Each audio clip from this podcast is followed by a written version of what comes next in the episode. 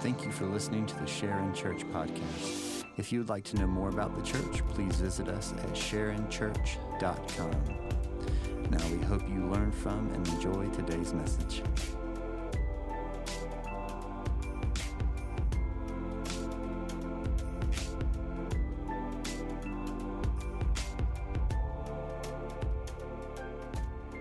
Continue worship now through the study of God's Word. We're back in Exodus. So grab your Bibles, your devices. Let's go to Exodus chapter 6. Exodus 6. We're going to start again back in verse 10 to recap and catch us up. But we'll be in Exodus uh, this morning. And for the remaining weeks leading into the summer, we'll do something different in the summer and then we'll jump back in in the fall. So I'm looking forward to all of that.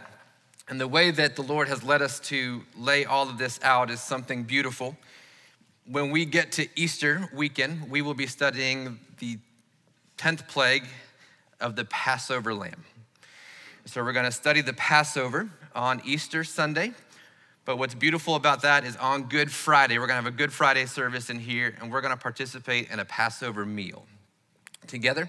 So mark your calendars. It'll be all families. So no childcare. We're going to just sit as families or as roommates. We're going to figure out all the table situation. We're going to we're going to participate in a Passover Seder together uh, at 7 o'clock on Good Friday, April 15th, which I think is another important day for some reason in our country. Uh, but more importantly, uh, Passover. And so we're going to we're going to do that together. And my hope, uh, as I've been praying through it, is that this would really root us in the history of what we're going to celebrate that Sunday morning that it gives us some depth of understanding, particularly walking through uh, this story of, of Exodus. So mark your calendars for that. Everyone is invited. Uh, no, Siri, I will not try again. Uh, we'll all do that together. Technology. All right, so this morning, uh, here comes some scriptures here on the screen. We're going to go through chapter six, but I'm going to reference a bunch of different ones. So you may want to write this down, take a picture of it. I just, I want you to know I'm not making it up, it's in here. And so you can go back and, and read some of these accounts. I might even reference other ones that aren't on the screen, but that's the plan for this morning. Uh, it's been a hectic morning already for many of us. I don't know if you feel that way. You feel like all of a sudden life has just spun completely out of control, right? Things, things were fine. And now it's like all the things are happening. The sports are happening, graduations are happening, marriages are happening. It's just, it's unbelievable. And this morning was kind of a microcosm of that for us. So as we study this morning, I'm praying the Lord roots our hearts uh, and gives us a chance to settle in here. So we'll pick up in Exodus 6, just to recap quickly. The people of God, called the Hebrews at this point, um, or the Israelites, have been in captivity in Egypt for 430 years. They moved there because there was a famine, and so they came to Egypt and there was a, a man there, a Hebrew man, who had risen to power with that Pharaoh at the time. His name was Joseph. He had a colorful coat. And Joseph uh, interpreted dreams for the Pharaoh. He rescued his family who was coming from, from famine uh, in, in Canaan. They've all come in. And so now there's a ton of Israelites in Egypt. And this new Pharaoh doesn't know Joseph. And this new Pharaoh is furious that there's so many Israelites, and he's nervous about what's going to happen if they align with other countries and they'll overtake Egypt, the superpower at the time. And so he decides, he puts an edict out that they're going to uh, kill every male ch- uh, Hebrew child who is born. They want to kill him before he, as he is born. That plan goes out. Hebrew uh, women are fearful. The cries of mothers and babies go throughout the land. And there's one brave mother um, who takes this edict, and Pharaoh says, I want you to throw all these babies in the Nile River. And she takes her baby and she places him in a basket, also called an ark, and says, I'll put him in the river. And so she does, and he floats down the river. His name is Moses. His name is Moses because Pharaoh's daughter is bathing at the time in, at the Nile River, finds this baby, and draws him out of the water. Moses means to draw out. He draws him out of the water. Long story short, Moses ends up working in the courts of Pharaoh. He finds favor with Pharaoh. And uh, at the age of 40, he recognizes that his Hebrew people are being beaten in slavery. And so he goes out to, to fix it. And he ends up killing an Egyptian slave master, buries him in the sand. Word gets out, and he has to run from Pharaoh. So he runs out to the wilderness. He's there for 40 years, uh, meets a woman at a well they get married, they have babies. Then, around the age of 80, God calls Moses back into Egypt. He speaks to him through a burning bush and says, It's you, it's you. I want you to come back into Egypt and set my people free. Moses has all the excuses, explains why he can't, and God says, I don't really care. You're going to do this. And so he does, and he comes back with his brother, Aaron, comes into Egypt and attempts to set God's people free. At this point in the story, Moses has kind of talked to Pharaoh kind of suggested they move out and go out to the wilderness to worship. And Pharaoh's like, I don't, I don't know who you are, so no. And I don't know who this God is you're talking about, so also no. And so that's kind of where we left off in chapter six. I don't know if you've had this experience um, as you've gotten older and you hear about somebody from high school who is doing something amazing in the world. And your reaction is, him? You have that? Do you have friends like that? Because he was the one who was, who was in detention or ISS for most of his high school career. And now he's building rockets or something, or he's performing brain surgery. Do you have friends like that? And you're like, you sure? It's the same one? Like that, it's the same, it's the same James. That's the one. Yeah. The one with the sister and the brother? Yeah. The one with the mohawk? Yeah, that's the one. Really? He's a judge now? Yeah. Yeah. He's a judge. I don't know if you, if you have those moments. Well, at this point in the story, remember, Moses is the one who's written this account. And at this point in the story, scholars would tell you there's probably some confusion in the land because they're hearing about this Moses and Aaron, and they know things about Moses and Aaron. And so they're asking, You sure? Like, are, are you sure? Because I know a Moses, but that dude's crazy. And I know an Aaron, but his kids like we couldn't keep hanging out with him and his family because his kids are crazy. So it's not that Aaron. So there's this moment here where Moses takes the time to remind us no, no, no, yeah, it's me. And it's me and Aaron, the two of us. Yeah, it's us. And I don't know if you have this experience with your kids um, when they're telling stories and they talk about their friends as if you have known their friends forever. Or do you have family members like this who only call people by their first name? And you might live across the country from them and your mom's like, oh, I hung out with Jan today. Mom, I don't know who Jan is. I have no idea. You know Jan. I don't know. I don't know Jan. Well, here's what happens here in this, in this portion of scripture is a genealogy. And I know we love genealogy, so you've been waiting for this moment. But this, this is key. This is a crucial moment of what's happening in the story of the Exodus. So let's go to verse 10. I want to read through verse 30. I want to teach some Hebrew uh, literature structure, which is exciting to go along with genealogies. And then we're going to see how this matters to us. Exodus chapter 6, verse 10. The Lord said to Moses, Go in and tell Pharaoh, the king of Egypt, to let the people of Israel out of his land. But Moses said to the Lord, Behold, the people of Israel have not listened to me. How then shall Pharaoh listen to me? For I am of uncircumcised lips. It's just a, a phrase meaning he's got some kind of speech impediment, he thinks. But the Lord spoke to Moses and Aaron and gave them a charge about the people of Israel and about Pharaoh, the king of Egypt, to bring the people of Israel out of the land of Egypt. Then verse 14 feels like a complete break in the story. These are the heads of their fathers' houses the sons of Reuben, the firstborn of Israel, Hanoch, Palu, Hezron, and Carmi are the clans of Reuben. Clans meaning uh, groups of families. The sons of Simeon, Jemuel, Jamin, Ohad, Jachin, Zohar, and Shaul, the son of a Canaanite woman. These are the clans of Simeon. And these are the names of the sons of Levi according to their generations Gershon, Kohath, and Merari. The years of the life of Levi being 137 years. The sons of Gershon, Libni, and Shimei by their clans the sons of Kohath, Amram, Izhar, Hebron, and Uzziel, the years of the life of Kohath being 133 years. The sons of Merari, Malhi, and Mushi. That's a sweet name. These are the names, the clans of the Levites according to their generations. Amram, all right, Amram took his wife Jochebed, his father's sister, and she bore him Aaron and Moses. The years of the life of Amram being 137 years. The sons of Izhar, Korah, Nepheg, and Zikri the sons of Uzziel, Mishael, Elzaphan, and Zithri. Aaron took as his wife Elisheba, the daughter of Amminadab and the sister of Nahshon, and she bore him Nadab, Abihu, Eleazar, and Ithamar. The sons of Korah, Azir, Elkanah, and Abiasaph, and these are the clans of the Korites. Eleazar, Aaron's son, took as his wife one of the daughters of Petuel, and she bore him Phinehas, who met a friend named Ferb. it's not in yours? That's not in yours?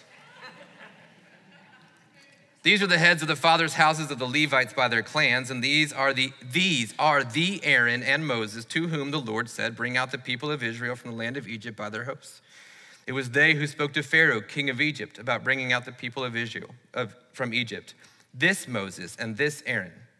So on the day when the Lord spoke to Moses in the land of Egypt, the Lord said to Moses, "I am the Lord." Tell Pharaoh, king of Egypt, all that I say to you. But Moses said to the Lord, Behold, I am of uncircumcised lips. How will Pharaoh listen to me? Well, that was fun. Genealogy uh, in Scripture, and I, I know we just breeze past them. And if you're doing the year, the Bible in a year plan, you figure I'm not going to waste my time, right? You just don't. Uh, I'll get through it. I'll come back to it. And so genealogies, we just they don't matter much to us. Uh, with the rise of some new technology and mail in kits, now maybe you care about your genealogy. And if you want to give the government your DNA, that's fine. But uh, this genealogy of scripture, they matter. They matter for a multitude of, of reasons, key of which being in a genealogy, particularly here, whoever's writing it picks and chooses who they put in their genealogy to communicate something. They're trying to tell us something. In fact, if you go back to Genesis, and you remember there is a promise given to Eve in Genesis 3 that from her offspring would come the Savior who would crush the head of the serpent while the serpent bit his heel. So the Bible begins telling us to look for an offspring. So every single genealogy is, should clue us into this is part of that story. This is part of what's happening. And so this genealogy, though, is interesting with where it fits in the story. Because if you're paying attention, we're well into Moses' life. He's 80 something years old now. This would have been useful information six chapters ago. Right? Like now? Now? Yes, because it's on purpose as to why now. We didn't need to know any of this information leading up to now, but now we need to know this genealogy. So, if you can bear with me over the next 40 minutes or so, we're, we're gonna dig into the genealogy. And I hope that it begins to open uh, some things for our mind and hearts and understanding of who God is. Now, on the screen, you're gonna see, we're gonna call it X because we're English, and this is the letter X, but for a Greek uh, person in the Greek language, this X is the word is called chi. Say chi. C H I, okay? Now, I don't want you to, I want you to pay attention to how it looks. Look at what an X looks like. Do you see how an X is two V's on top of each other, or it's almost a funnel and then it goes back out? Do you see it? All right. So in ancient Hebrew literature, and even, even today for many of us, in much of literature, something called the chiastic structure, C H I, chiastic, or a chiasm. And it's not about the letter X, it's about what the letter X looks like. So it begins, it funnels to a point, and then it comes back out. And the beginning and the end are the same, but often they're in reverse. Does that make sense? Two triangles upside down on one another. This is called the chiastic structure, particularly here in Hebrew literature. But the truth is, we have sayings in America that are built on this same kind of chiastic structure. So I'll begin the phrase, you finish it. When the going gets tough, the tough get going. I said going and tough, you said tough and going. Do you see it? the chiastic structure. Here's another one Ask not what your country can do for you, ask what you can do for your country. The chiastic structure begins, funnels, and then splits back out, and it repeats itself, but, in a, but backwards. Here's a great piece of poetry from 1970. If you can't be with the one you love, honey, love the one you're with. Chiastic structure. Now, if you were paying attention, you might have felt it happen here in these verses. Let's go back up uh, to verse 10. The Lord said to Moses, now pay attention, go in, tell Pharaoh, king of Egypt, to let the people of Israel go out of his land. But Moses said to the Lord, Behold, the people of Israel have not listened to me. How then shall Pharaoh listen to me? for I am of uncircumcised lips. Now, watch this in 13. But the Lord spoke to Moses and Aaron and gave them a charge about the people of Israel and about Pharaoh, king of Egypt, to bring the people out of the land of Egypt. So that's the top of our chiasm. Now, if we get down to verses 28 through 30, you're going to see this same thing in reverse. Verse 28. On the day when the Lord spoke to Moses in the land of Egypt, the Lord said to Moses, I am the Lord. Tell Pharaoh, king of Egypt, all that I say to you. Verse 30. But Moses said to the Lord, Behold, I am of uncircumcised lips. How will Pharaoh listen to me? Do you see it? Begins and ends with the same phrasing. And so this for us, if you're reading scriptures, why we have to pay attention and don't just don't just check the box and don't read as quickly as you can through it. Take your time. If it takes you all year to read Exodus 6, that's fine. I really believe that's okay. So this is what's happening. So what this does in a chiastic structure is that it, it becomes a picture frame for the picture of what's in the middle. If you go to an art museum, which I know all of you older people, we go to art museums all the time, uh, but you do, right after you go hunting, you go stop by the Met. Uh, but you're looking at art, maybe you're just at your mom's house and she's got a cross stitch framed. And so you're looking at that. Um, very rarely are you staring at it and you say, Mom, that's a beautiful frame. The point of the frame is not the frame. The point of the frame is what's inside the frame, right? That's the point. And the more beautiful the frame, often the more beautiful the art that is put in there. So, this is the point of chiastic structure. It's meant to frame something for us to pay attention to. So, you've got to pay attention. This is keying us in on something. What is inside the chiasm here is what's important. So, then what is the frame? Because the frame is going to tell us how important and what the context is of what's happening inside the frame. Well, the frame from verses 10 to 13 and then 28 to 30 is that Moses is questioning whether or not he's the one to do what God has called him to do. That's the frame. The frame is Moses saying, The Israelites won't listen to me. Why would Pharaoh listen to me? I, I, have got a problem speaking. It's at the beginning and the end, it frames in the genealogy. So, what, what's happening, what Moses is doing, is he's using the genealogy to answer his question How can I be the one? How can I be the one? So we're going to look at this in two different ways. And the first is this is the greatness of the sovereign hand of God. You're going to see that first. I'm going to lay that out first of how great God's sovereign plan is. And then I want to show you the goodness of God through his grace to his people. You're going to see both of them, and they both answer Moses' question Why me? Are you sure it's me? Can I be the one? So let's first look at the sovereign plan of God and how his hand works, uh, often in the darkness and behind the scenes, but it's been working from the beginning of time.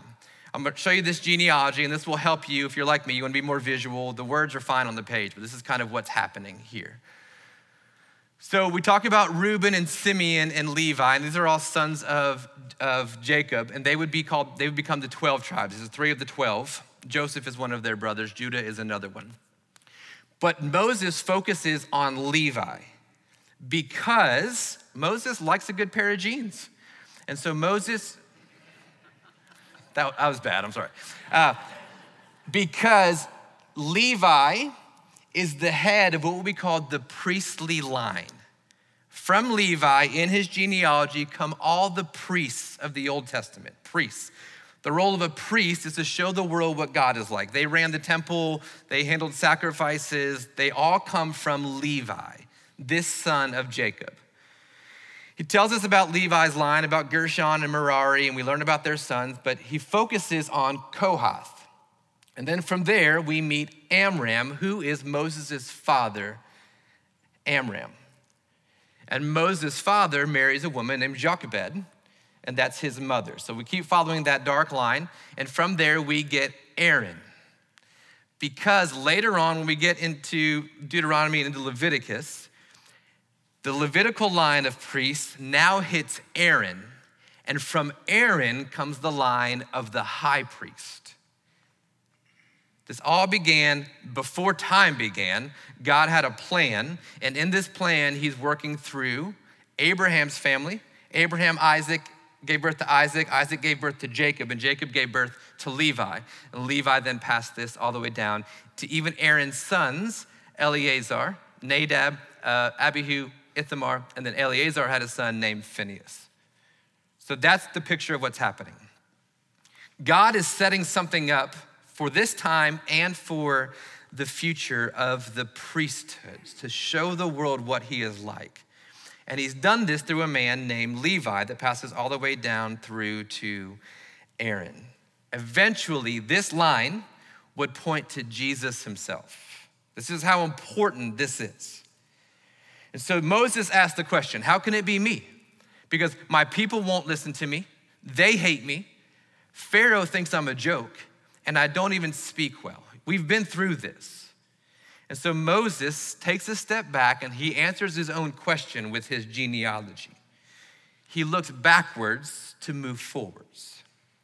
And so he now looks at this plan, the sovereign plan of God. So it's as if Moses is saying, I can't go in and talk to Pharaoh. Like, who am, who am I? The people of Israel don't listen. But what he's saying in the genealogy is this hold on a second. I'm part of the Levites, and Aaron, my brother, is the chief or high priest, and the priestly line comes from him. I am exactly the kind of person who should go in to make intercession for the people of Israel. I'm in this line. The role of the priest to intercede on behalf of the people. That's exactly what I'm doing. So, for many of us, here's what happens when God calls us to something and we throw up excuses and we talk about um, our issues and our problems, how people don't like us and, and whatever. What we're expecting is for God to be like your grandmother and say, Oh, baby, it's okay. I know, I know. You're, you're beautiful. You're, you're the best looking grandson I have. And you're smart too, because you have fixed my internet three times since you've been here. And you can, you can do it. And then she'll take some verse out of context about doing all things through Christ who strengthens me. And then you'll feel like, well, yeah, then I want to do it. I'm going to go ask that girl to prom. Because grandma just gave me what I needed. Well, as much as God is kind and gracious, He's not like that. So, what God does to Moses is that God reminds Moses listen, I'm not an idiot. In fact, from the beginning of time, I've planned this day for you, and I have given you what you need.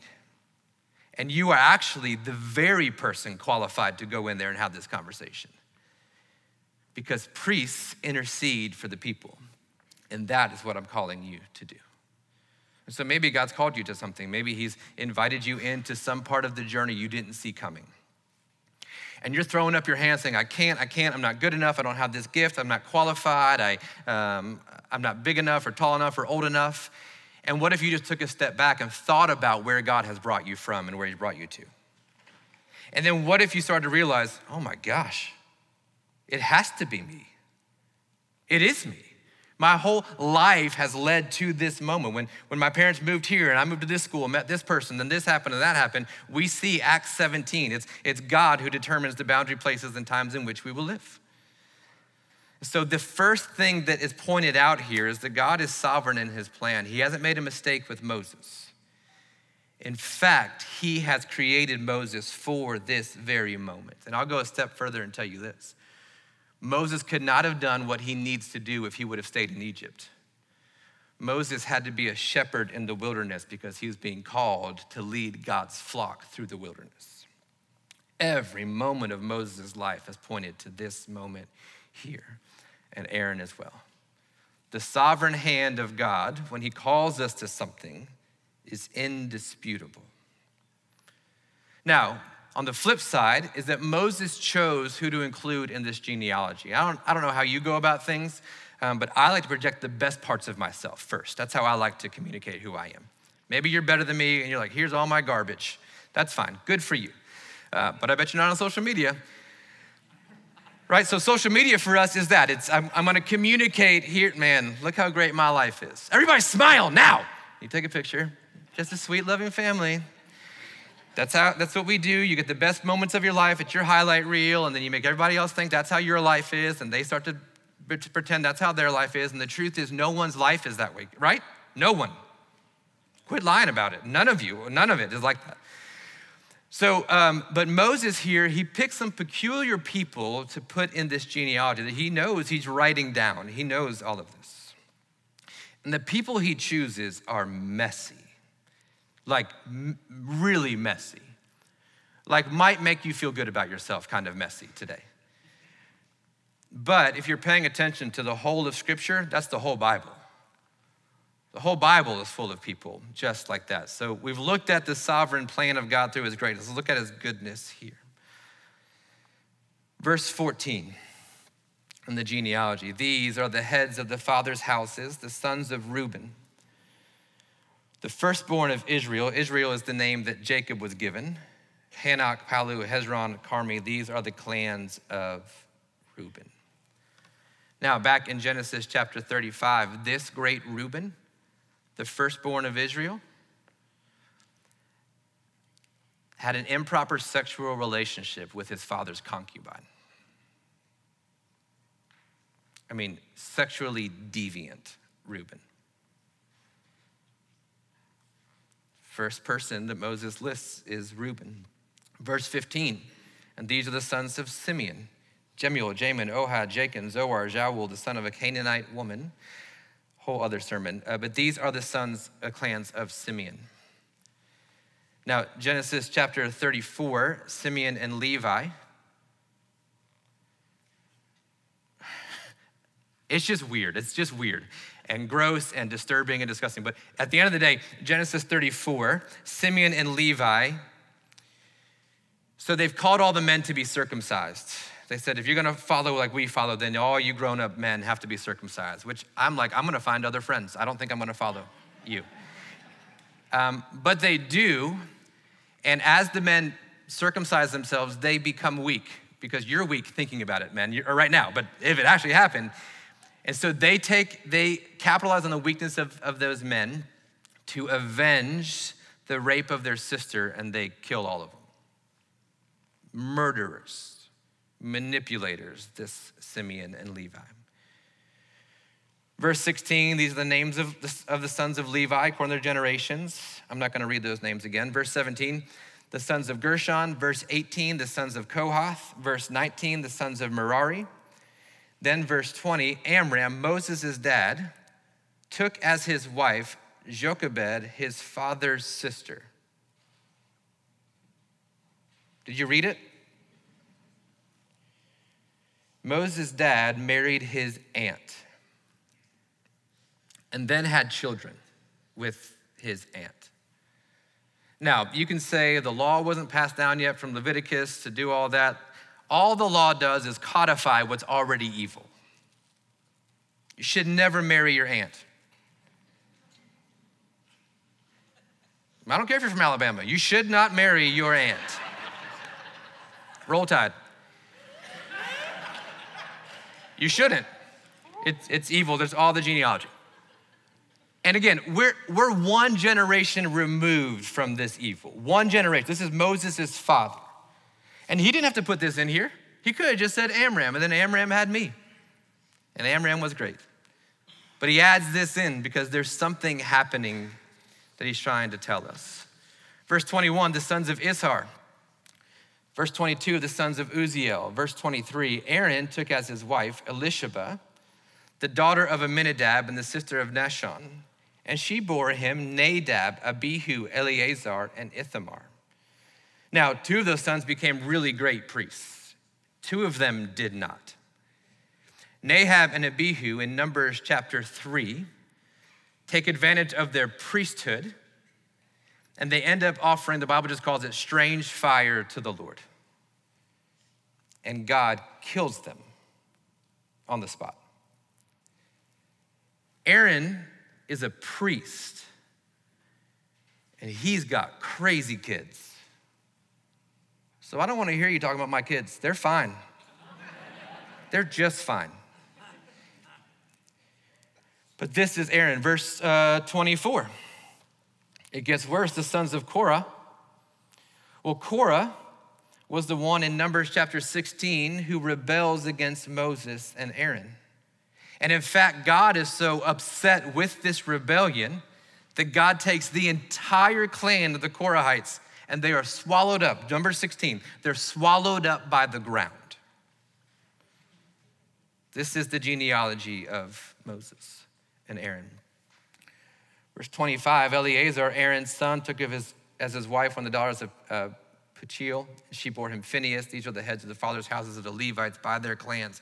Then, verse 26 These are the Aaron and Moses. Because there are people saying, Are you sure? Like, of all the people on the earth, God wants them. These are the ones. This Moses. You know his dad married his aunt. You know, and you understand that, right? Like, what kind of family was that that he grew up in? You understand generations back. You, you, you, know, about, you know about his great, great, great, great, great grandfather, Reuben. You know about that, right? Like that Moses and Aaron? Yeah? Yeah, but Aaron, have you met his kids? Surely you mean a di- like Aaron's a common, it's got to be a different Aaron.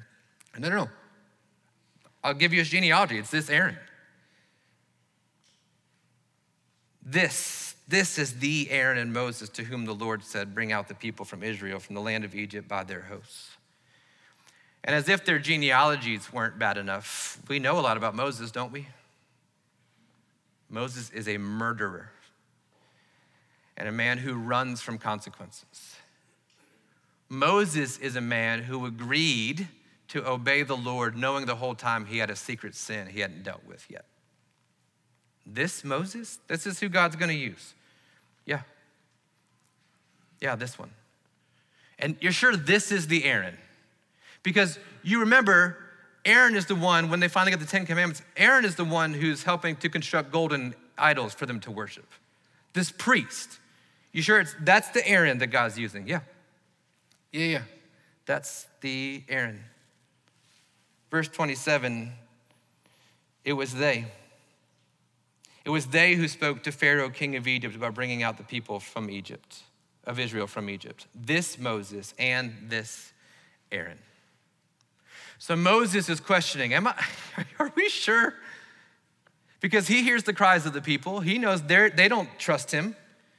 They know, he knows what they feel about him, and he knows his own history. He knows. He knows where he struggles. He knows where his secret sins are. He knows his past. And he's like, God, are you sure? Because I've tried it with my people. They don't like me. How will Pharaoh ever listen? Plus, you know me. You know, like, you know my lip problem. I can't do it.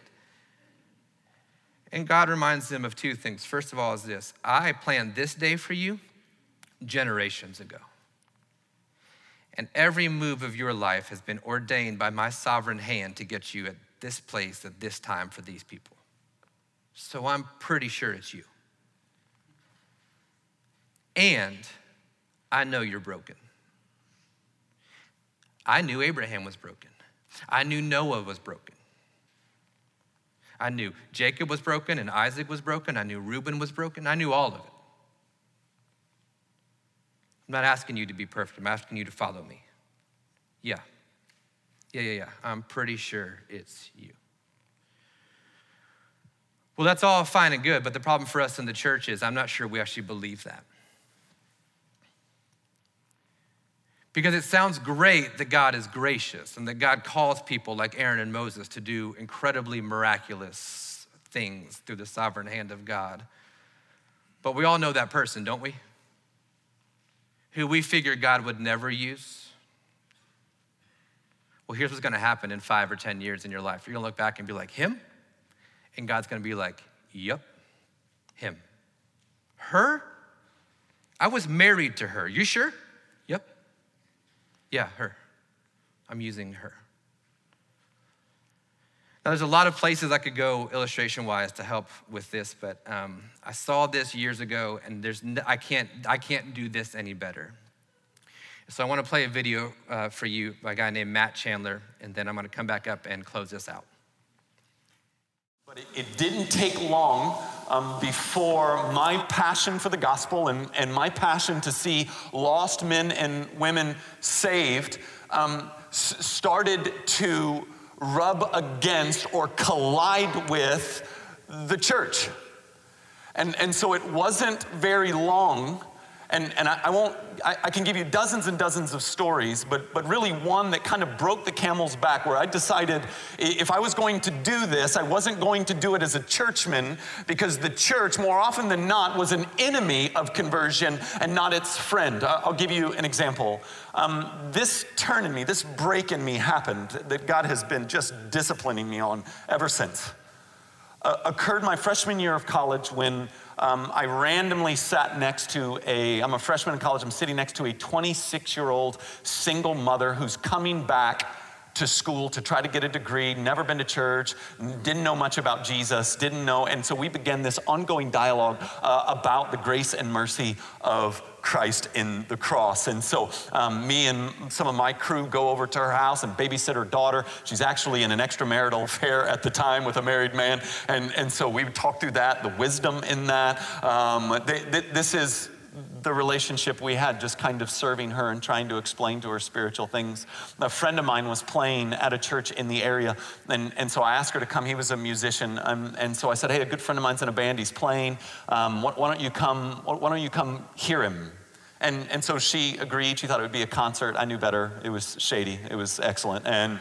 Um, she came with me and, and we listened to Robbie play, and, and he was tremendous, just a real anointed guy. And then the, the minister got up and he said, Today I want to talk to you about sex. And so I immediately go, Uh oh, this could be a problem. And, and he took a red rose and he smelled it and he showed how pretty it was. And then he threw it out into the crowd. He goes, Everybody needs to smell this. There's about a thousand of us there, almost all of us college and high school.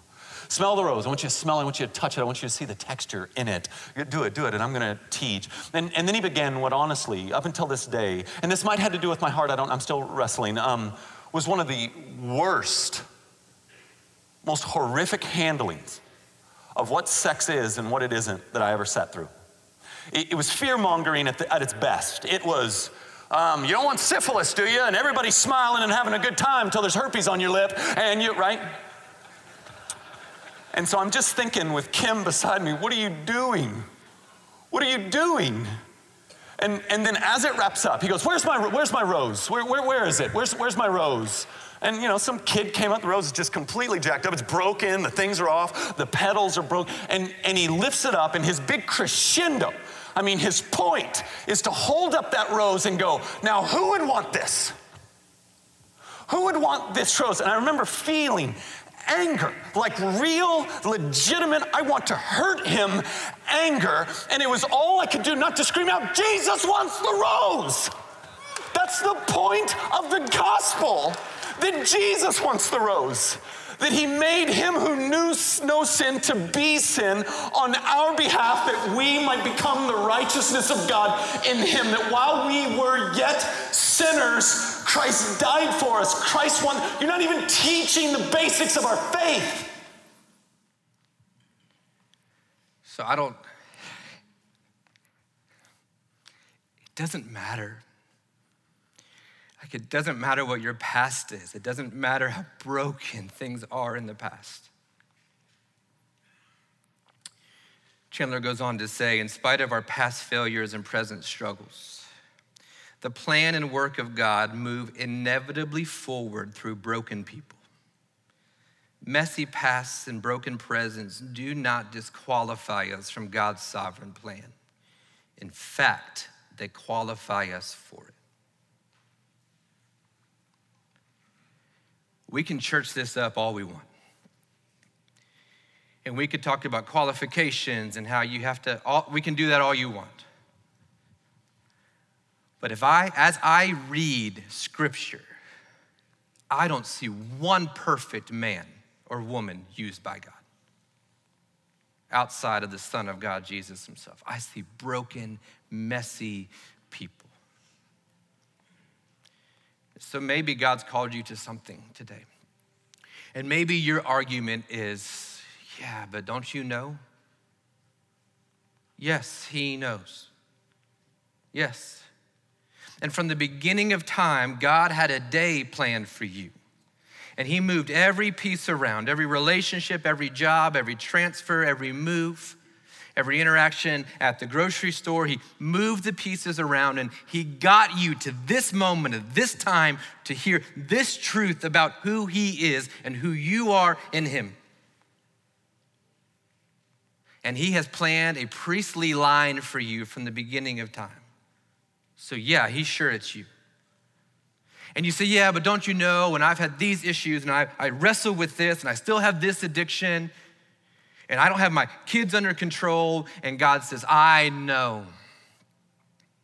Because those are the people that I use to bring about my glory in the world. So maybe for some of you, you've been sitting in these maroon chairs for years because you know how jacked up you are. And you say, Yeah, but God can never.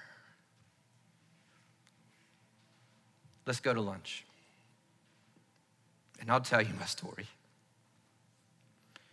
And I'll tell you, as I look back on my life, there's not a doubt that God has me here at this time for these people in this place. I can't deny it. I want to sometimes.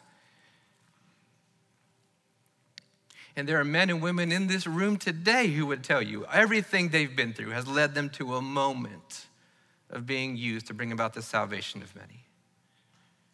So maybe you're saying, Yeah, I can't have that conversation with my son. I've got too much in my past. I know.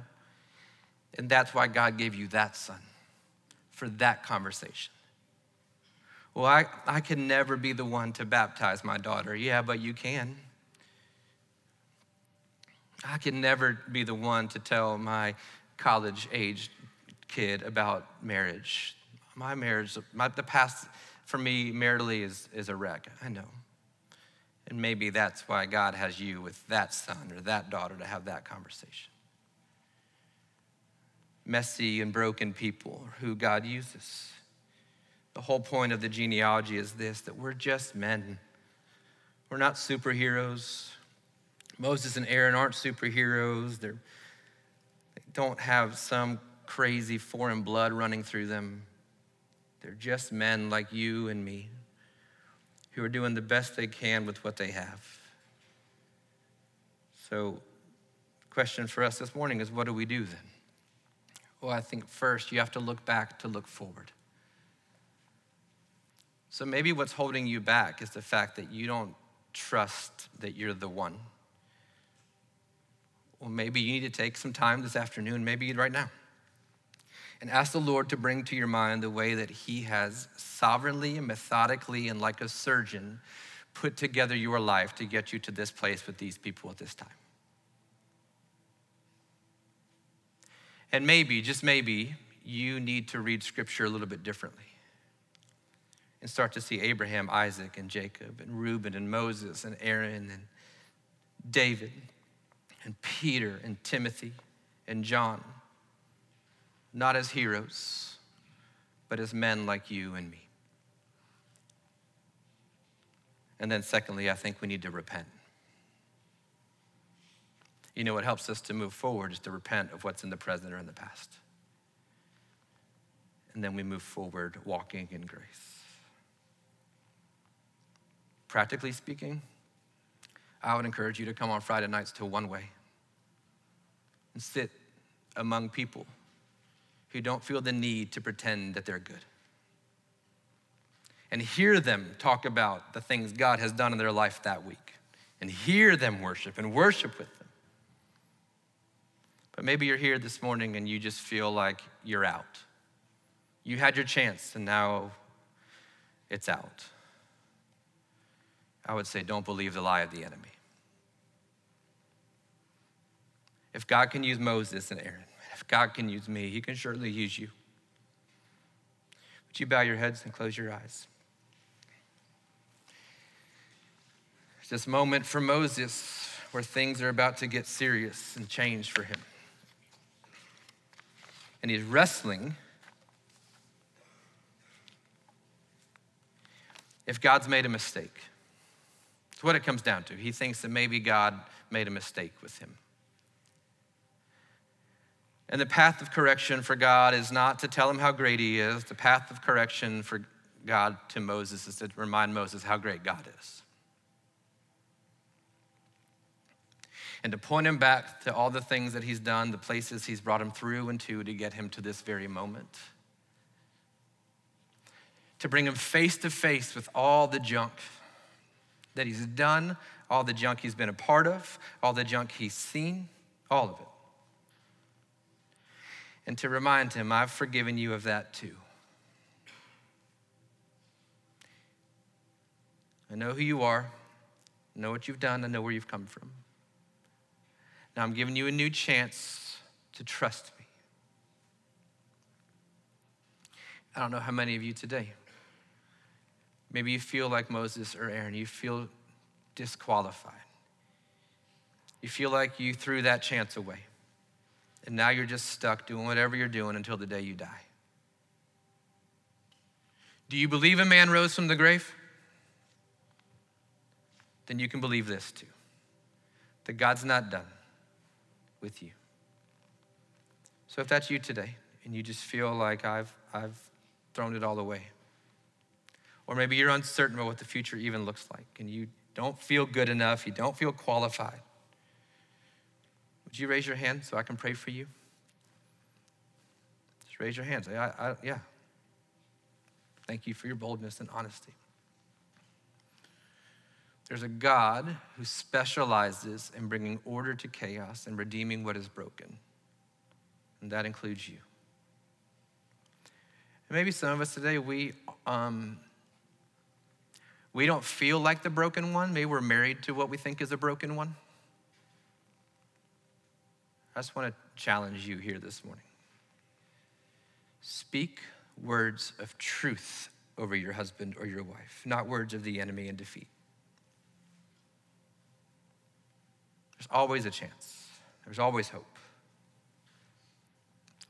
And restoration is on the horizon. Father, I love you. I am blown away uh, by your grace and mercy in my life and in the life of my family. I am captivated by your sovereign hand. As I look back on my life and see the things that I thought were inconsequential were actually things that you were divinely orchestrating to write this symphony of my life. And God, I am encouraged to know that you use people like Moses and Aaron and Reuben and Abraham and Isaac and Jacob. I'm grateful for friends in the room today who have reminded me of that, who have lived it, and you haven't given up on me. God, would you make us a church of people who believe it to be true about you? That you don't make mistakes and you don't kick us when we're down, but you're a God of redemption and restoration. That we would cling to the truth of Romans 8. You're a God who works all things together for good. For those who love you, who have been called according to your purpose. So, would you fill us uh, with the same spirit and power and boldness that we're going to see Moses walk with in the next few weeks? Give us courage to move forward after we've allowed the past to become aligned in your sovereign plan. In Jesus' name.